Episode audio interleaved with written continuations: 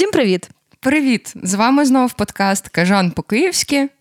І його ведучі Марія Фіджерель та Анастасія Пустова. І сьогодні наш випуск називається «КиївЦікавПром». Сьогодні ми поговоримо про підприємства Києва, які зробили свій внесок у життя міста з промислової точки зору, а зараз вони перетворилися не в жабу, а перетворилися на щось цікаве. Так, підприємства з цікавою долею, і почнемо ми з того, що познайомимося трохи з одним дослідженням цікавезним, яке ми знайшли по етапності історії взагалі урбо, урбогенезу, як там було написано, дуже розумне слово. Це авторський неологізм, судячи з усього, тому що я загуглила, хто інший казав урбогенез, і це тільки ці автори тільки статті. Тільки ця пе де еф-ка каже це слово, але як мінімум чотири рази, коли перераховує чотири хвилі, чотири етапи київського урбогенезу, маючи на увазі під цим ключові періоди, коли формувалися якісь нові промисловості в місті, коли технології нові спричиняли сплески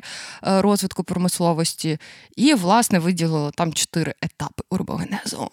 Це дослідження Підгрушного з Інституту географії Національної академії наук та Бикової з Національного педагогічного університету Драгоманова. Лінк буде додано, як завжди, ми додаємо всі прикольні матеріали. матеріали, які використовували. І трошки познайомимо вас з тим, як, власне, автори поділили е, історію е, урбогенезу, урбаногенезу київського. Е, і починають вони з першого... Урбогенезу. Урбо... Вибачте, вибачте, я постійно помиляюся. Урбанина. Урбаніна. Я думаю, що неологізм, власне, в тому, що вони зайвий склад прибрали звідти просто. Був урбаногенез та урбогенез. Інновації. Перший вже етап... Тут тільки, тільки почали, вже обісрала двох дослідників. В смислі? В коромислі. Я цього не робила, того, того, що ти зараз сказала. Як твій рот взагалі відкрився таке казати? На радіо. Поділ. Так от, я вже вкотре намагаюся все ж таки сказати про перший етап. Перший етап урбогенезу. Єй! Перший етап середини вісімнадцятого до середини дев'ятнадцятого сторіччя Київ здебільшого формував е, всякі військові, е, оборонні. оборонні та оборонні виробництва. І найбільшим заводом, який досі існує, який ми досі знаємо, і який є найстарішим заводом Києва е, з цього першого етапу, це завод Арсенал київський. Славнозвісний. І сумнозвісний. І славно, і сумно. По-різному він звісний, бо має чверть тисячоліття історії в цьому місті. Окрім якихось там дрібних виробництв на той час, які дуже швидко з'являлися і минали, нічого такого особливого наразі з того етапу вже не залишилось. Окрім прес-конференції нашого президента. Я мала на увазі перший етап урбогенезу, але, але whatever. А, що там було в другому етапі? Друга хвиля урбогенезу припадає, вона взагалі займає тільки тридцять рочків, але які то були рочки? Ну, там шв- швидко хвильки пришвидшувалися. Перша хвилька була сто рочків, а далі вони такі... Ну, вона була пов'язана, перш за все, із залізничним сполученням і набудуванням в Києві всіляких заводів, типу чавунно-мідноливарного заводу Доната, який був справжнім пончиком. А, а також... Вже, дро... вже Я думала, друг... що другий ти хочеш зробити поспіль. Ну, ні. Другий випуск поспіль ми говоримо про булки та смачненькі всякі штучки. От, сьогодні будуть пончики. Другу хвилю також сформувалися на Подолі Кудрявці, Куренівці та Деміївці всілякі виробництва, пов'язані із харчуванням. Це і їдло, і бухло. Ну і плюс там з'явився паровий двигун, там вже була механічна промисловість, воно почало все зростати в об'ємах, в розмірах. І здебільшого, причому, концентруватися довкола та залізничної станції Київської, і там шулявонькі. І виходить, що промисловість Києва починає такими концентричними колами з самого центру міста, з Печерську, з Арсеналу, де вона була такою оборонною промисловістю, да, і захищала самий центр на схилах, вона потім розповзається трошки більше до країв міста, там, де будували залізничну станцію Київ, яка тоді була на краю міста. Угу. От. А, І на третій етап, який в нас припадає вже на початок ХХ сторіччя, з дев'ятисотого до десь дев'ятсот тридцятого року, це етап, який прям дуже, дуже вагомо сформував Київ. Ми навіть гортали чудову книжку «Будова Києва». Це якраз промислові об'єкти, збудовані на початку ХХ сторіччя. Це теж книга нашого улюбленого автора Михайла Кальницького, якому вже цитували в минулому випуску про Поштову площу «Ворота Подолу». А це альбом чудовий, який називається «Будова Києва», з офігенними просто промисловими об'єктами початку минулого сторіччя. І цей етап був, власне, сформований машинобудівною, всякою важкою промисловістю, хімічною промисловістю. Тоді з'явилися легендарні заводи типу Артема, типу Киянка, типу Киянка, що Росінка. Росінка це вже в іншому. Да, хіба? Мені здається, що так, що це вже в четвертому. У мене, до речі, да, Росінка з'явилася в тисяча дев'ятсот шістдесят четвертому році, і у мене з нею пов'язана власна доля. Мій батько і мій дядько працювали на заводі Росінка, ого, директорами якихось там під, підрозділів, і у нас вдома було в якийсь момент дуже багато пачок, не пачок, а навіть коробок капризонів. Пам'ятаєте, о, капризони? Да, я обожнювала сафарі. Дитинство. Mm. О, доленосна Росинка. Я якось так нафігачилася цієї, цього капризону, що, коротше, мене забрали у лікарню і вирізали апендицит. Вирізали, вирізали сафарі. Просто не завжди. Влаштували на мене сафарі. Але просто, да.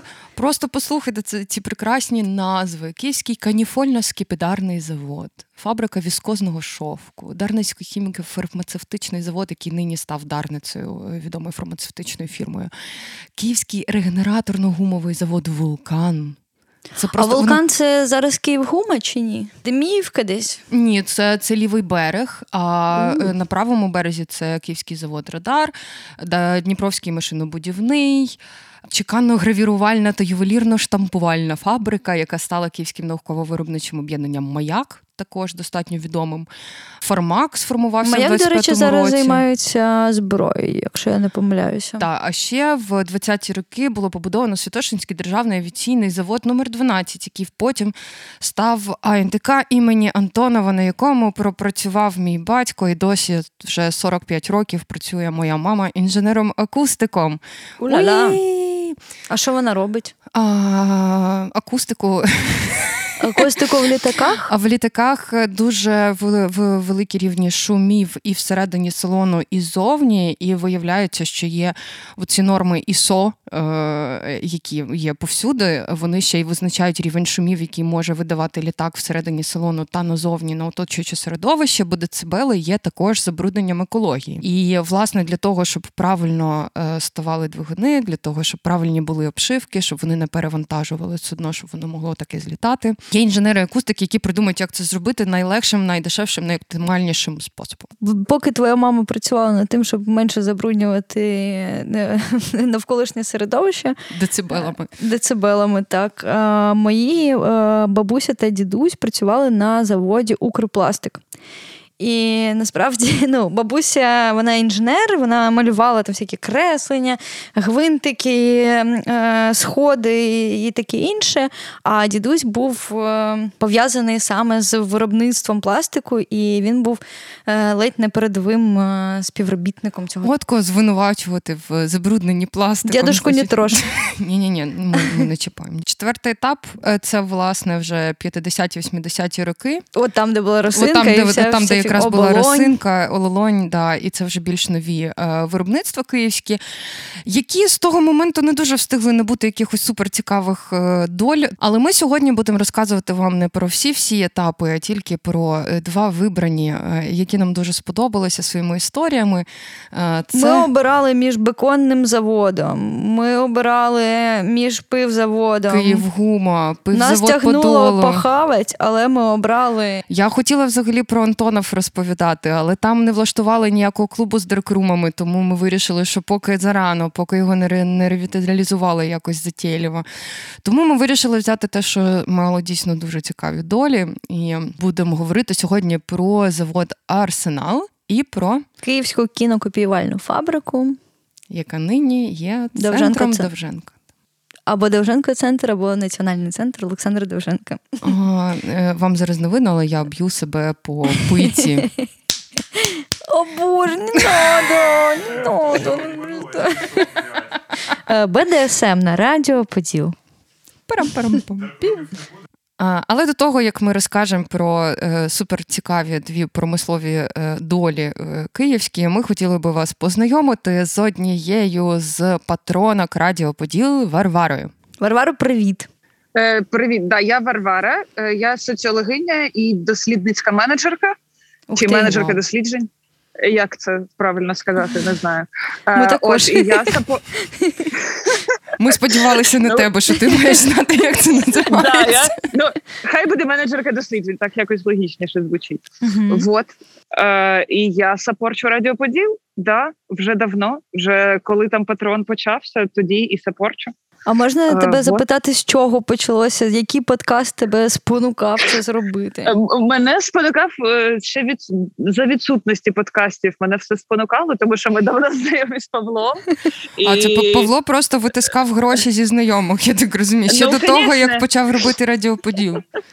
Звісно, але тут я якраз думала, що я вам скажу з цього приводу. От мені здається, що «Кажан по-київськи» – це перший подкаст, який записували не мої друзі, які я слухала Поки на що. Радіо Подолі, тому да, і я буду дуже рада з вами познайомитись не тільки по Zoom, але якраз е- мені здається, що дуже здорово приєднуватись до Радіо Подолу різними шляхами, і мені здається, що Радіо Поділ дає е- дізнатись про різних класних київських людей, які можуть цікаво розповідати про промисловість, да, і про річковий транспорт, yeah! дебаркадери.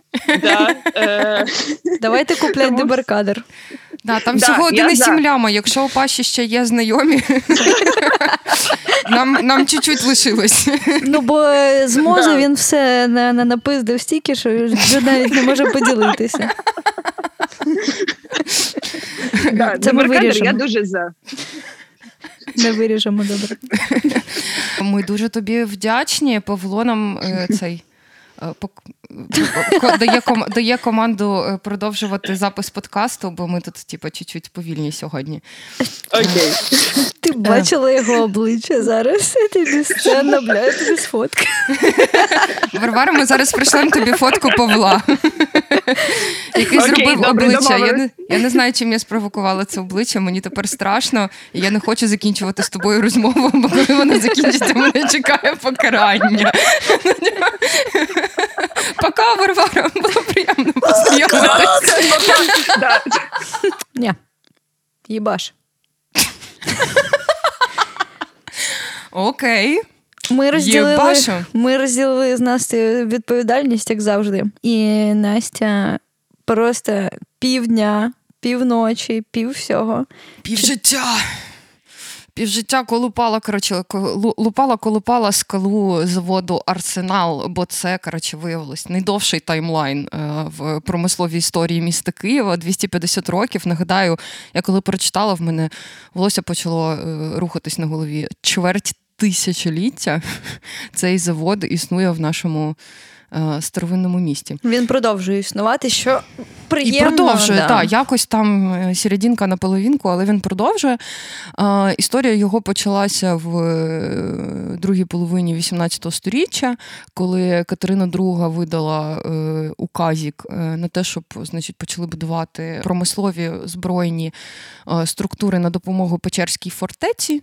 Треба більше ножів. Так, да, треба було більше ножів, треба було більше захисту, ремонту всієї там техніки, яка там була.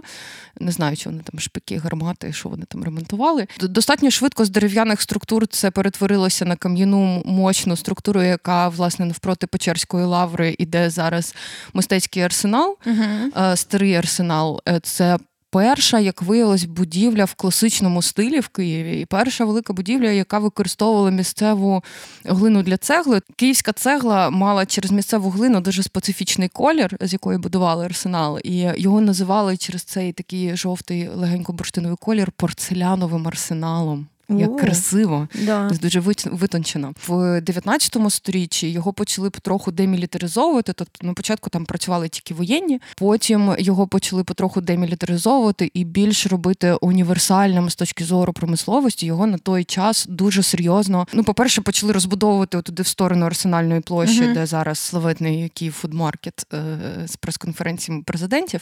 Його почали дуже масштабно розбудовувати, його почали наповнювати, нафаршировувати супер сучасними, крутими верстатами, механізованими там штуками. Туди провели перший промисловий водопровід. І на той момент е, робочих там було більш, близько вісімсот людей. Це було найбільше виробництво в Києві. Для порівняння, на всьому Подолі працювало типу, приблизно вісімсот людей на той момент в промисловості. І через велику кількість дрібних промисловостей на кожну перепадало вісім-десять людей. Ага. А на Арсеналі працювало вісімсот. Тобто це було прям дуже масштабне виробництво. І воно обслуговувало замовлення на всю імперію. Промислові, військові, дуже точні і ну, серйозні навіть, топ-топ-ноч технології. Угу. І через це подобання арсенальців політичні були достатньо специфічними, тому коли на початку двадцятого сторіччя значить, почалися ці змагання за владу на території України, арсенальці повстали проти УНР, угу. власне, стали героями більшовицької по тому. І там сталася дуже символічна чехарда з пам'ятниками, які були на Арсенальній площі. Це ти про Пушечку? Так, про Пушечку, але перед Пушечкою там стояв пам'ятник, який поставили в чотирнадцятому році. Імперський пам'ятник героїв. тисяча дев'ятсот Да, в тисяча дев'ятсот чотирнадцятому році царська влада поставила там пам'ятник чувакам, яких звали Кочубей та Іскра, які за двісті років до того... Чур були... я Іскра. Окей. Окей, окей, я як завжди Кочубей.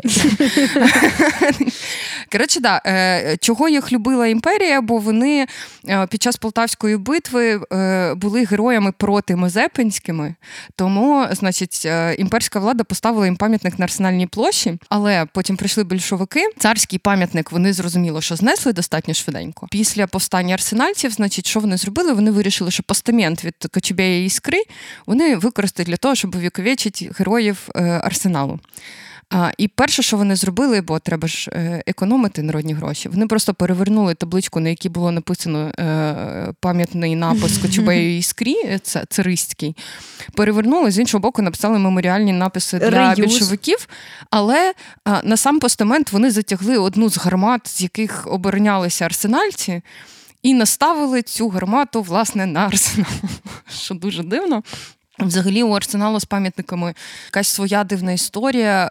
Туди почали на, на зорі радянської влади, більшовицької влади, туди почали звозити пам'ятники з усієї імперії, царистські, імперські, на переплавку. Тобто міг би бути музей, але було дофіга сталі просто. Так, але треба, треба було верстать-верстати. Е, от. І, і ця традиція якось так зберіглася, бо навіть коли закінчив, закінчили вже з культом особистості Сталіна, сталінські пам'ятники теж звозили до Арсеналу, але чомусь вже на той момент після війни, мабуть, вже їх не переплавляли, бо зараз розкажу чому.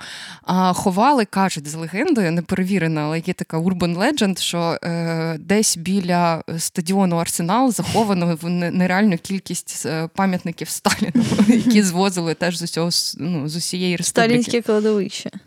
Так, кладовище Сталіних.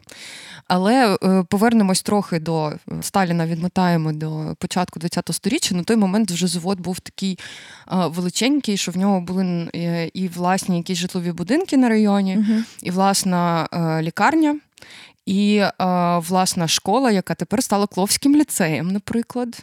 Кловський О. ліцей – це колишня школа заводу «Арсенал». Це були наші вороги в українському гуманітарному ліцеї. І наші вороги, ви просто знизу на них нападали, а ми зверху, бо ми на Пилипа Орлика були. З якого ми низу? Ми на перевулку Козловського. Ну ви ж чуть-чуть нижче були. Ні? Ні. А мені щось здавалося, що ви чуть-чуть нижче. Ну просто mm. вони так зверху на Печерську зовсім, типу на цьому «on top of the hill». Ми просто ближче до спуску.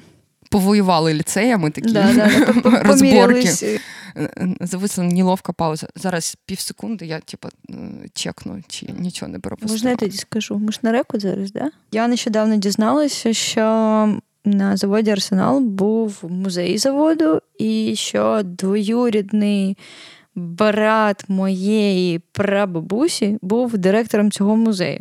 Але я нічого не знайшла, ніякої інформації, окрім там ще мистецький арсенал, який є музеєм, що був саме музей цього заводу. Тож, якщо ви щось знайдете про це, будь ласка, напишіть мені в особисті повідомлення, бо мені хочеться дізнатися про це більше. Цю жінку звуть Марія Фіджерель, в усіх соцмережах вона достатньо просто шукається, бо таких інших немає. Музей, до речі, я знаходила тільки відмітки на мапах, музей заводу «Арсенал» і магазин заводу «Арсенал», угу. а, але більше ніякої інформації немає. Мабуть, вони дуже погано сео-оптимізовані порівняно з мистецьким «Арсеналом», тому не дуже ну, шукаються. Так. Але якщо ми колись знайдемо цей музей, то, скоріш за все, ми в ньому знайдемо стопудов фотоапарати «Київ». Угу. Легендарні, які охарактеризували собою нову фазу музею, музею, кажу, заводу. Під час війни завод виробляв, зрозуміло, оборонку знов і зброю і таке інше. І він був евакуйований на Урал. Ого, далеченько. Далеченько. Він там порозвивав місцеві виробництва, поділився кадрами і технологіями, потім повернувся майже повним складом назад. І завдяки репараційним, конфіскованим у Німеччини промисловим мощностям і кадрам, знову ж таки кваліфікованим, чуть-чуть поділилася Німеччина вимушено з нами оптичними технологіями фабрики Цайс. Mm-hmm. І перші, найперші фотоапарати, це визначило, власне, фокус виробництва заводу на довгі роки наперед, бо перші фотоапарати «Київ», як виявляється, виготовлялися ще в Східній Німеччині. Mm-hmm. Потім вже виробництво перенесли сюди разом з технологіями, з усім, і перші фотоапарати «Київ» були майже повними копіями фотоапаратів цейсівських того часу. Наступні там «Київ». Тобто «Арсенал» – це такі малий Китай, який, в принципі, виборов собі... Радянський Китай, да. Браво. Під час Другої світової війни взагалі люди так нормально поділилися технологіями одне з одним. Але фотоапарат «Київ-вісімдесят вісім», наприклад, був точною копією Хасельблада. Того е- знавці, які зараз купують е- всякі е- олдові камери, вони дуже цінують, от, вони, вони прям знають, що типа, о, це «Київ-два», який був ще на німецьких е- фабриках зроблений, mm-hmm. з тих партій. Він був ще з оригінальних німецьких деталей зібраний німцями.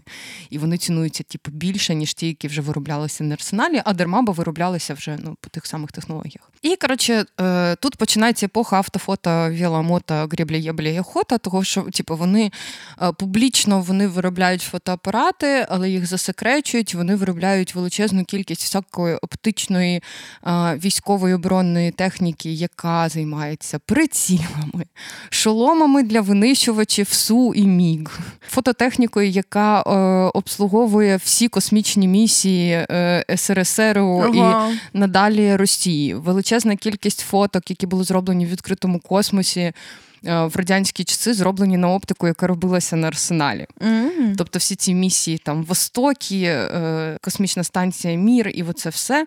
Плюс вони зробили штуку, яка, я зараз прочитаю, як вона точно називається, бо я так не згадаю. Комплекс імітаторів зовнішньої візуальної обстановки, які відтворюють повну ілюзію маневрування і керування космічним кораблем при наземній підготовці космонавтів. Ну, коротше, вони зробили візуальні тренажери для космонавтів, які використовувалися при підготовці запусків з Байконуру, для тренажери для станції «Мір» і для космічного корабля «Буран».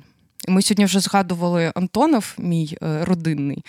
«Буран» – це такий космічний корабель, багато, ну як човнок, uh-huh. багаторазового використання, і його навіть експериментально запускали з славнозвісної «Мрії» Ан двісті двадцять п'ять. Uh-huh. Це була революційна штука, в вісімдесятих «Бурани» запускали, а, під, а готували, скоріш за все, на оптиці з «Арсеналом». От... Але після цього, як ми часто, як ми про річковий транспорт розказували, що в дев'яностих все якось типу, різко скінчилося, після дев'яносто першого року почала так, типу, ну, завод почав різко занепадати. Uh-huh. Він різко втратив людей, він різко втратив а, промислові зв'язки, а, різко втратив купу замовлень, різко розкоротилась кількість людей, які там працювали, і зараз завод виробляє широкий асортимент дуже дивних речей, які так, типу, опосередковано пов'язані з оптичними технологіями, але неочевидно. Значить, аналізатор крові, антиблікові світлофори. А я знаю, що ще на радіозаводі також, здається, робили світлофори. Я думаю, що вони закупу... можуть закуповувати і там, і там, але mm-hmm. да, велика кількість світлофорів реально типу, розроблена ними. Техніка для рахування банкнот і монет для банків і газові лічильники. Серед таких ще впливів на місто, їхнього, там, іменем їхнього голови названа вулиця на Печерську, вулиця Сергія Гусовського, це один з очолювачів. Він Сергій? Також? Так, да, да. Тобто Сергій Гусовський, Сергій Сергійович? Директор заводу шістдесят шостого - вісімдесят третього року, да, Сергій Гусовський. У mm-hmm. вісімдесят п'ятому назвали його на його честь вулицю. З дев'яносто другого року Арсенал, значить, підпорядкований у нас Державному космічному агентству України. При цьому чудова цитата, яка просто вразила мене в саме серденько, значить, пише нам одне ЗМІ. «Согласно данным Госреестра, собственником ГП «Завод Арсенал» является Государственное космическое агентство Украины. Как сообщает Интерфакс Украина, к настоящему времени основным видом деятельности предприятия являється производство дерев'яної тари. О, Боже, як би славно. Це, та, це е, сумна історія, але вона, е, я, я кілька днів варила її в голові і зрозуміла, що, ну, що зараз відбувається з заводом? Повернемось так до суворої реальності, що зараз. Зараз майже ніякої е, виробничої активності там немає. Зараз це двадцять з гаком гектарів землі, mm-hmm. на Печерську. Mm-hmm. А, і починаючи з двохтисячних йдуть дуже цікаві двіжі. Стаття, яка описує, значить, як ділили і дірібанили території і будівлі е, Арсеналу, налічує двадцять п'ять плюс назв всяких девелопментів, інтеграл, партнершип, буд, смеш, блеш, бізнес, хуєш. Консалтинг. Да.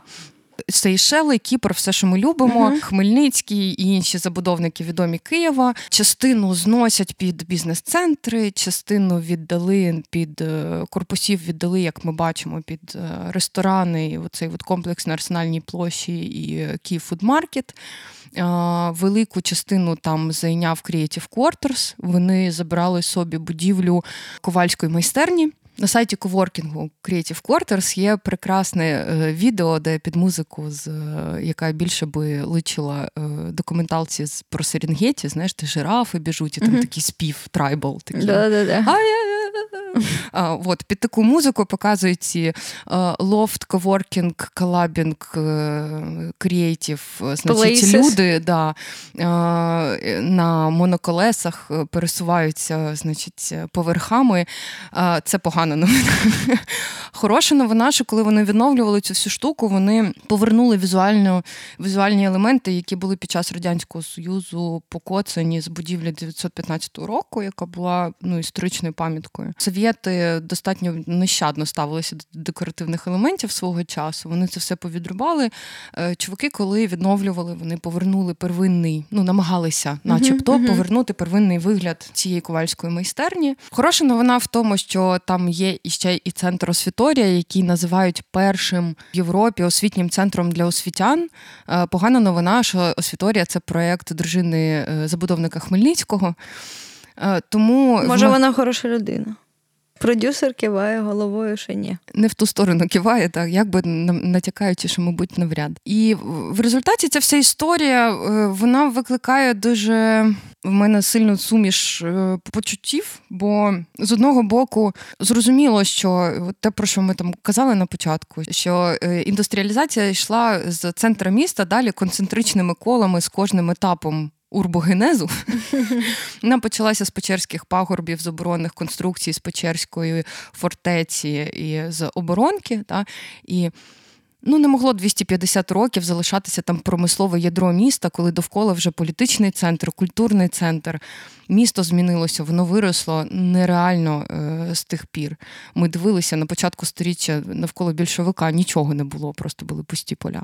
Зрозуміло, що не могла залишатися ця урбанізована е, мілітарі, індустріальна, значить, штука по центру міста, але те, як вона зараз розподіляється, як саме проходить ця ревіталізація, що саме відбувається на місці е, цих місць. двадцять п'ять плюс назв контор, які займаються дірібан-девелопмент. Робиться це все ще й без поваги часто до е, історичної цінності, бо цього року публікував один з журналістів на Фейсбуці фотографію того, як прекрасні дрібненькі вежі поряд з Арсенальною оголили, коли, значить, робили якусь чергову будову, перебудову якихось е, част... нових корпусів, старих корпусів Арсеналу, е, оголили прекрасні вежі, які залишилися. Але скоро там побудуть бізнес-центр, тому ці вежі знову стане не видно. Тобто вони оголилися з покон віків ненадовго, і скоро їх знову закриють. Мількнули, як сосок Дженні Джексон. Так, да, да, да. Дуже, дуже якось це все сумно, недбало і без поваги. Якісь дігери е, на відео на Ютубі лазять по підвалах Арсеналу, е, знаходять там мертвих котів в підвалах і в коробки. Боже, ну, ну, насправді під землею багато чого. Якщо б вони там Сталіна побачили, це було б цікаво. Мертві коти то такі. Ну, вимп... вони там знайшли вимпіли радянські, вони там знайшли коробки від е... фотоапаратів Київ, вони там знайшли повний безлад. Це, знаєш, це от... ну, таке враження, що це просто все залишили в, ну, в поспіху якомусь. І ніколи не повернулися. Можливо, це, знаєш, коли щось падає за диван, і його ніхто не піднімає, воно потрапляє туди. Це просто, знаєш, якась така штука, ну, недбалість до власного історичного досвіду, я не знаю. Ну, там настільки брудно і невпорядковано все. Тобто ніколи нікому не було діла до того, що там лишилося. Ніхто ніколи не заліз там хоча б навести лад, хоча б прибрати мінімально. Ну, тобто, це от якесь таке ставлення до власної історії, дуже недбале. Але зверху і по краях у нас Київфудмаркети відполіровані і відпідрашені Creative Quarters з моноколесами. А така от історія Арсеналу. Я розкажу про історію Київської кінокопіювальної фабрики. Славетна історія дуже гігантського виробництва, пов'язаного із кіно. О, oh, вау! Wow. На метро Голосіївська, в одній хвилині від метро Голосіївська, знаходиться велика будівля тисяча дев'ятсот вісімдесят шостого чи дев'ятого року Довженка центру. Національний центр Олександра Довженка, якщо бути точними за бумагами. Тож частково денсифікована, як ми знаємо. Як? Денсифікована. Ну, частково так. На цьому місці було шість корпусів Київської кінокопіювальної фабрики. Це було дуже велике виробництво, яке забезпечувало увесь Радянський Союз копіями фільмів. Там виготовлялася плівка, ні, плівка не виготовлялася, там копіювалася плівка, плівки всіх фільмів і частково зберігалися. Тобто все, що йшло в прокат по Радянському Союзу, копіювалося саме там? Саме там, так. Ну, ага. Насправді в Радянському Союзі було десь чотири чи п'ять копіювальних фабрик, але саме ця київська, вона була, ну, однією з найбільших, і вона планувалася як найбільша в Європі. Славетна історія копіювання в Києві. Я так дивлюся, хтось копіює фотоапарати, хтось копіює фільми. Так. До недавнього часу вважалося, що ця кінокопіювальна фабрика була побудована у сорок сьомому сорок восьмому роках ХХ століття. Будувалася вона полоненими німцями. І, мабуть, що більша частина корпусів дійсно так і будувалася, але на двадцять шосту, здається, річницю, так, на двадцять шосту річницю Довженка центру Іван Козленко опублікував у Фейсбуці документи, нещодавно знайдені у нашому кіноархіві, що все-таки перший корпус був побудований у тисяча дев'ятсот тридцять восьмому році. І а, це нам дало розуміння, що ми дуже мало розуміємо про те, що там відбувалося насправді. І зараз а, продовжується вивчення історії а, кінокопіювальної фабрики, і яка, ну, це дослідження ведеться кінознавцями Довженку центру. А, вони вивчають і кіноархіви, вони вивчають і архіви інших підприємств, не підприємств, просто інші архіви. Тобто за часів радянських на кінокопіювальній фабриці було таке велике, велике копіювання цих всіх плівок, зберігання плівок. І в якийсь момент, який, коли луснув Радянський Союз, ці промислові потужності, вони ще, в принципі, працювали, але вони вже працювали не на весь Союз, вони працювали на Україну. І в якийсь момент, а саме у тисяча дев'ятсот дев'яносто четвертому році, під сторіччя Олександра Довженка, було засновано Національний центр Олександра Довженка. Його заснували, він трішки два рочки постояв просто так. Це була просто на папері така організація. А потім вона все ж таки почала свою діяльність, і діяльність була направлена на те, щоб зробити найбільший фільмофонд України. Ну, якщо плівки там вже лежать фактично, то так, основою буде? Колекції стали плівки Київської кінокопіювальної фабрики, а потім почали занепадати локальні кінотеатри по країні. Працівники Довженко-центру їздили по країні і збирали ці плівки і звозили назад в Довженко-центр. Цікавий факт, що дуже багато українських стрічок наразі зберігається в так званих білих стовпах. Це Госфільмофонд Росії, він знаходиться чи в Москві, чи в Підмосков'ї. І, наприклад, ми у них брали Довженківську землю, Довженківський арсенал. У них зберігаються негативи і позитиви і таке інше, але ми взяли у них, наприклад, Довженківська земля і арсенал – це реставрована копія, ми брали матеріали реставрованої копії тисяча дев'ятсот сімдесят другого року, Мосфільм його реконструював.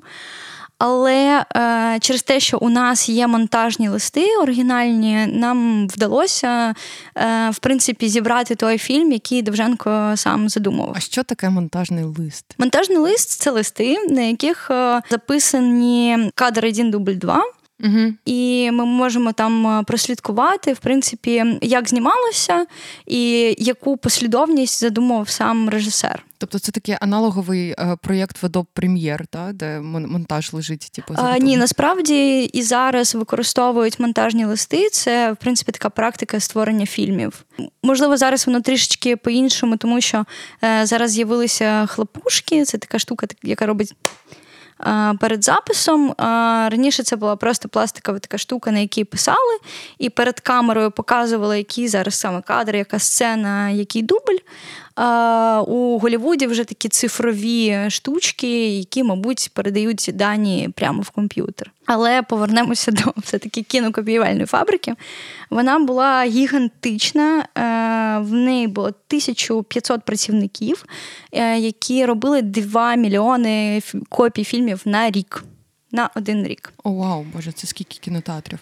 Ні, ну ти зрозумій, що е, кожна країна Радянського Союзу виготовляла яку кількість, якусь кількість фільмів, і ця якась кількість фільмів потрапляла до них.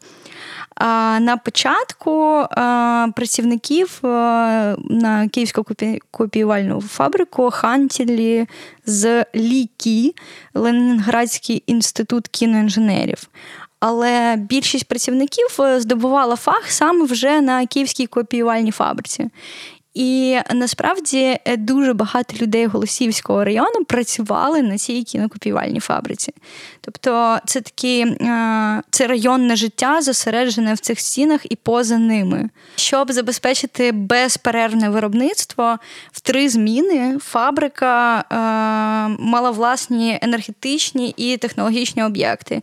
І вони мали власну артезіанську свердловину, велику бібліотеку, велику їдальню і кілька гуртожитків. Тобто, крім того, що люди жили у своїх домівках, вони ще й жили в гуртожитках при кінофабриці.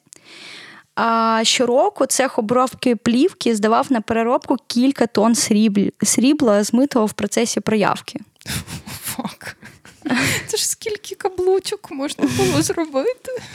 Це була е, велика кількість корпусів. Я не знаю, зараз я побачила там за одними даними шість корпусів, за іншими дванадцять. Станом на дві тисячі сімнадцятий рік вже залишалося декілька будівель, вони були, в принципі, закинутими, і у них у всіх були свої власники. І в дві тисячі сімнадцятому році було десять років Гоголь-фесту, і Влад Троїцький прийшов уже до нового генерального директора Довженко-центру Івана Козленка і запропонував провести фестиваль на території Національного центру, на території, насправді, кінокопіювальної фабрики. І вони попрохали забудовника, точніше власника одного з корпусів, не зносити, допоки вони не влаштують фестиваль. І вони влаштували такий, він називався «Арк-Ковчег», і е, у, цьо, у цій будівлі е, взагалі були такі графіті від анімаційної студії «Борисфен», однієї з найбільших мультиплікаційних студій в Україні того часу. І по завершенню фестивалю відфоткали всі стіни, відфоткали все те, що там відбувалося, і це все е, знесли на нівець. Наразі в, на території кінокопіювальної фабрики ведеться будівництво, там буде житловий комплекс та буде торгівельний центр. Е, вихід з торгівельного центру буде е, вести прямо в Довженко-центр, тобто можна буде вийти через цей торгівельний центр, через Довженка у метро. Але це все, в принципі, не сумна історія, тому що ця реорганізація всього на світі дала нам інституцію. Довженко-центр зараз складається з таких чотир, чотирьох, мабуть, важливих під, підстанцій, чи можна так сказати. Це, власне, фільмофонд, це плівка, це кіноархів, папір, всі паперові відомості про фільми, про акторів, якісь фотографії, та музей кіно. Музей кіно – це більше про об'єкти та про рухому картинку. Також є проєкт, який називається «Медіатека». Він займається публікацією, публікацією досліджень всього того, що ми маємо в наших стінах. Тобто команда кінознавців з чотири чи п'ять людей у нас, вони досліджують, знаходять якісь відомості і впорядковують їх у книжки. І зараз там є трьохтомник з київської, ой, київської кінокритики української, є історія Вувку, всеукраїнське фотокіноуправління.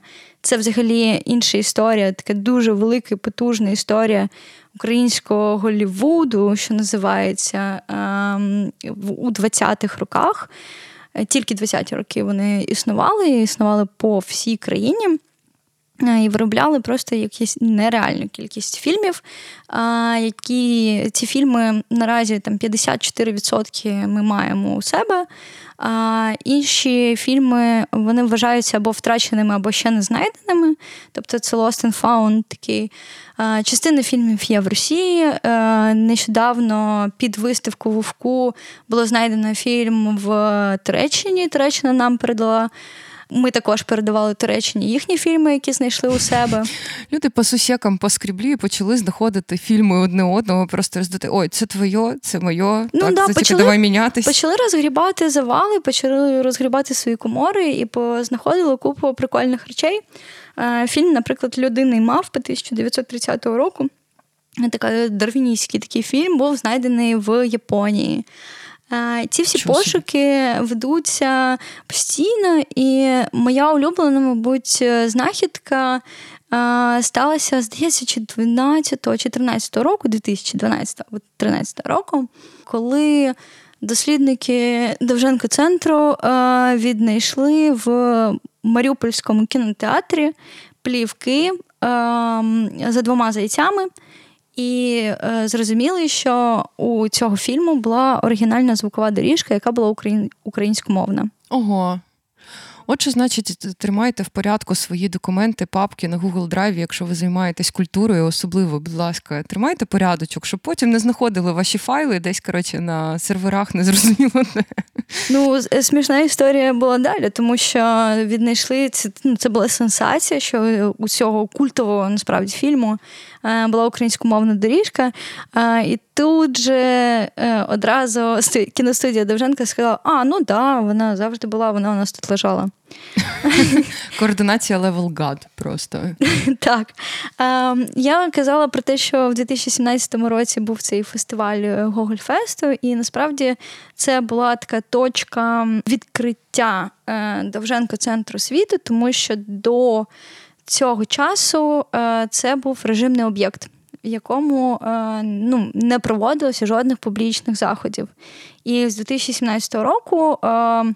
Ну, тобто, Довженко-центр існував, існувала колекція, люди вивчали кіно, але якісь події, якісь покази проводилися поза стінами Довженко-центру. Ну, була плівка, але це така орендна історія, і це також да, денсифікація. У плівки була своя цікава історія, що вона задумувалася як проєкт.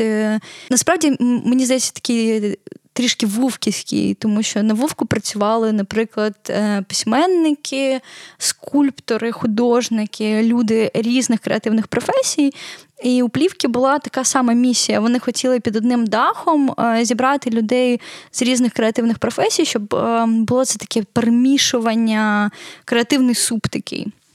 Ось, але історія Плівки закінчилася і почалася історія Довженка-центру, який наразі це державне підприємство, яке живе з того, що проводить події, а також здає, наприклад, в оренду, передає тимчасово права на наші фільми, українські фільми по всьому світу. Це досі режимний об'єкт? Чи вже? Ні, це не режимний об'єкт, тому що ми проводимо події, ну, музеї кіно в кожну останню суботу місяця. Кожен бажаючий може прийти на екскурсію фільмофондом і подивитися на те, як зберігається плівка. А це, до речі, дуже така специфічна річ, тому що ми знаємо, що в Голлівуді горіли склади з фільмами, бо... А вона дуже легко горить. Да, вона легко займиста, целюлоїдна плівка, тому її необхідно там спеціальний температурний режим, спеціальні там коробки і бла-бла-бла. І, до речі, у нас зараз стоять там полички, які, ну, у всьому світі це просто такі полички, на яких складені такі кружочки залізні, в яких зберігається плівка. Один фільм плівковий, він є довжиною два кілометри. Це як від метро Голосіївська до метро Лебідська. Це один фільм. І він, в принципі, в плівковому, в такому в коробочному стані, він десь мого росту, тобто десь півтора метри один фільм займає. Тепер ми знаємо, який зріст у Маші Фіджерель. сто п'ятдесят чотири сантиметри of joy and happiness. У всьому світі, як я казала, що плівки кладуться просто на поличку, але у нас зараз є певні такі стійки, їх придумав архівіст Пшеничний, є ще архів Пшеничного, який зберігає плівки з документальними кадрами, тобто в чому наша різниця між нами і архівом Пшеничного, в тому, що вони документальні кадри зберігають, а ми зберігаємо художні фільми. А, і Довженка-центр є єдиним архівом як в Україні, який входить в товариство ФІАФ. Це міжнародна спільнота архівних установ. Тобто ми діємо по всіх правилах, бла-бла-бла, у нас все супер. Звучить дуже понтово, дуже понтово. Пишаємося, пишаємося. Пшеничний придумав такі полички, я розумію, що це задротство, але вони дуже кльово виглядають. Я їх, мабуть, не знаю, передам опублікувати там в Радіо Поділ на сторінках. Це такі квадратики на паличці, тобто використовується мінімум заліза, але це, ну, не втрачається якість зберігання. Цікавий факт, коли ви дивитесь фільм, який був знятий на плівку, і ви бачите, що є десь таке біле п'ятнишко, біла якась така штучка, це означає, що грибок потрапив на плівку. Грибок дуже обожнює їсти плівку, він її жирає дуже швидко, тому... періодично плівка засипається спеціальним порошком, який винищує грибок. Тобто, коли люди кажуть, це був вкусний фільм, вони мають на увазі, що його чуть-чуть пожер грибок? Що вони грибок. Не ображай гриби. Гриби класні. А грибок не дуже. Діяльність кінокопіювальної фабрики насправді продовжується і зараз. Окрім зберігання плівки, в Довженка-центрі стоїть, це єдине місце в Україні, де можна копіювати плівку до сих пір. Тобто ті машини, які стояли в приміщеннях кінокопіювальної фабрики, вони зберіглися. Вони не є працюючими наразі, вони стоять в запасниках музею кіно, і це буде окрема експозиція відкрита для людей. Наразі це просто приміщення, в яких зберігається, інколи ми там показуємо гостям. Наразі в цеху, який займається копіюванням плівки, стоять французькі дуже дорогі машини. В принципі, і в Європі не так багато місць, де можна скопіювати плівку.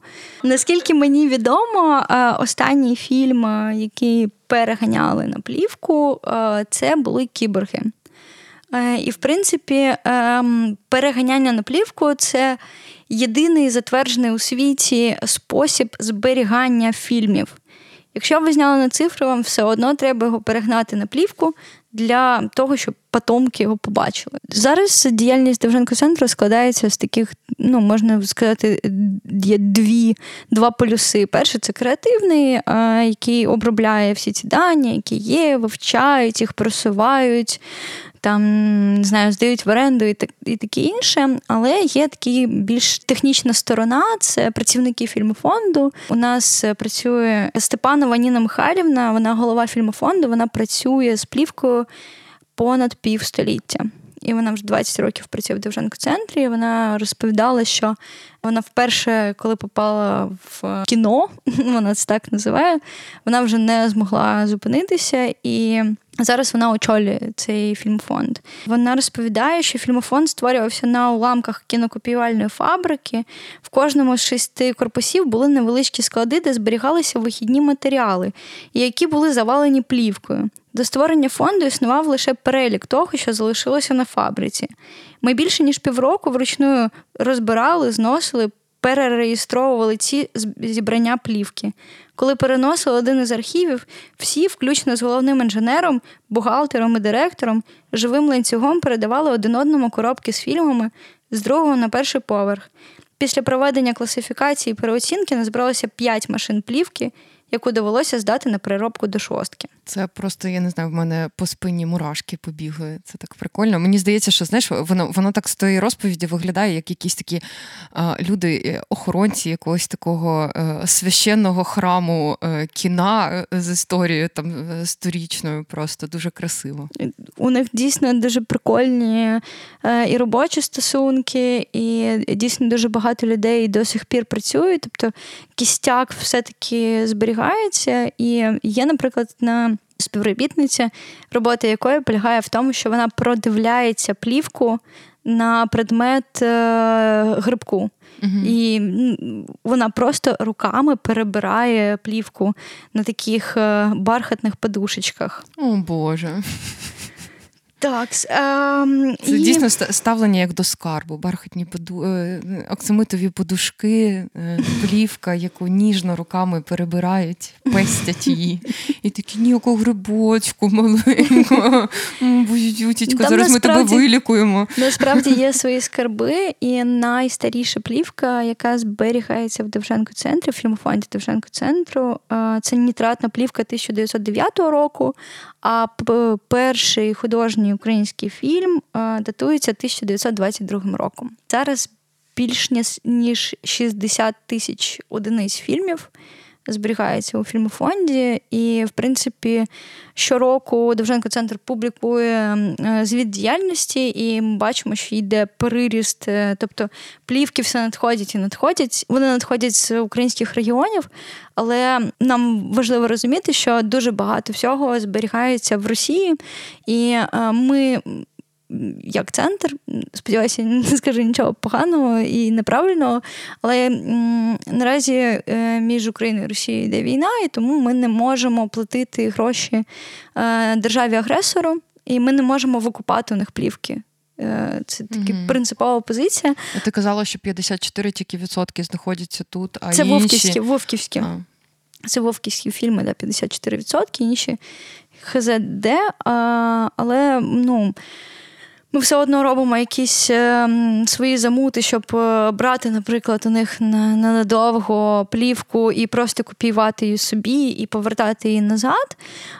Але комунікація, ну, з чотирнадцятого року так точно дуже погано йде. І трошки напружена. Да. Трошки напружена. Можу собі уявити. Тобто, мені здається, що є... не без пригод, але є е, історії, в яких е, не все так погано, і ревіталізація, е, перепридумування себе. Перезбирання себе з інших країн, з регіонів, перекаталогізація, що є українське кіно. і формулювання того, що воно є. Ну, розбивання я... амнезії, воно відбувається. Так, та. Я насправді абсолютно захоплена Довженко-центром, усім, що він робить. Приходьте, що останньої суботи. Тетяна Деркач проведе шикарну екскурсію. Вона покаже, там є дуже прикольні екскурсія, починається з переглядової кімнати. Тобто, коли фільм скопійований, його треба було передивитися. І були невеличкі кінозали на четвертому поверсі. Їх було близько п'яти чи шести. Взагалі було дуже багато кінозалів. Це така кімната з віконцем. І з іншої сторони цього віконця стояв такий величезний прилад, в який вставлялася плівка. І зображення йшло в іншу кімнату. Уявляєте собі роботу взагалі дивитись кіно? Я знаю кілька людей, у яких фактично професійна діяльність зводиться до того, що вони дивляться кіно. Наприклад, Аня Дацюк, яка в тому числі одна з ведучих Радіо Поділ. Фільм «Спотін». Завжди заздрила цьому, насправді. Те, що я роблю, коли в мене є трошки вільного часу, люди роблять, ну, фактично, for life. Я хотіла сказати дякую е, нашому патрону Ігорю Зінчуку за його донейт, е, кажану по-київськи, і всій спільноті Радіо Поділ. Дякуємо красно. А, і за фотку котика також дякую. І за дякую. Фотку котика, та, шліть нам котиків. Ми минулого разу попросили, нам переслали кілька людей, ми кожного разу їм в випусках дякуємо, е, тому е, просто шліть нам котиків, щоб нам було приємно, е, особливо шліть нам котиків, якщо захочете подяку в подкасті. У вас є домашнє завдання. По-перше, знайти музей заводу «Арсенал». Так, будь ласка. По-друге, сходити в Довженко-центр на будь-яку подію і екскурсію, бо це неймовірне місце, дуже ну, просто величне і сповнене прекрасними людьми, зокрема Марією Фіджерель, моєю співведучою. Дякую. У мене також є прохання і слеж домашнє завдання. Запитайте у своїх батьків, у своїх бабусь, дідусів, якщо або не якщо, якщо вони працювали на якихось заводах, розпитайте у них. По-перше, це цікаво. По-друге, якщо у вас є фотки, надсилайте нам також. Нам дуже цікаво подивитися, як, чим жив, жило місто півсторіччя тому, двадцять років тому, зараз живе. Надсилайте їх в директи Радіо Поділ в Твіттері чи Інстаграмі з поміткою для кажана, а ми будемо репостити, відмічати вас і красно дякувати, записувати вам всякі відеоповідомлення. На цьому хочемо закінчити наш «КиївЦікавПром». Можливо, він... «КиївЦікавПром», да. Да, можливо, він не останній, бо «КиївЦікавПрому» в Києві достатньо багато, і ми, насправді, ледве вибрали ці два об'єкти і не могли зупинитися choices, говорити choices, про choices. них. Цей подкаст є частиною е, спільноти українськомовних подкастів «Радіо Поділ».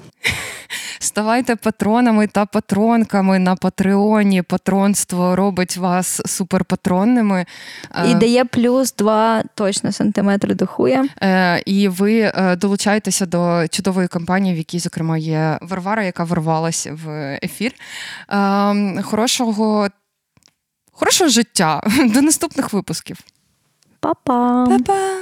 Радіо, радіо, Поділ, Поділ, Поділ, Поділ.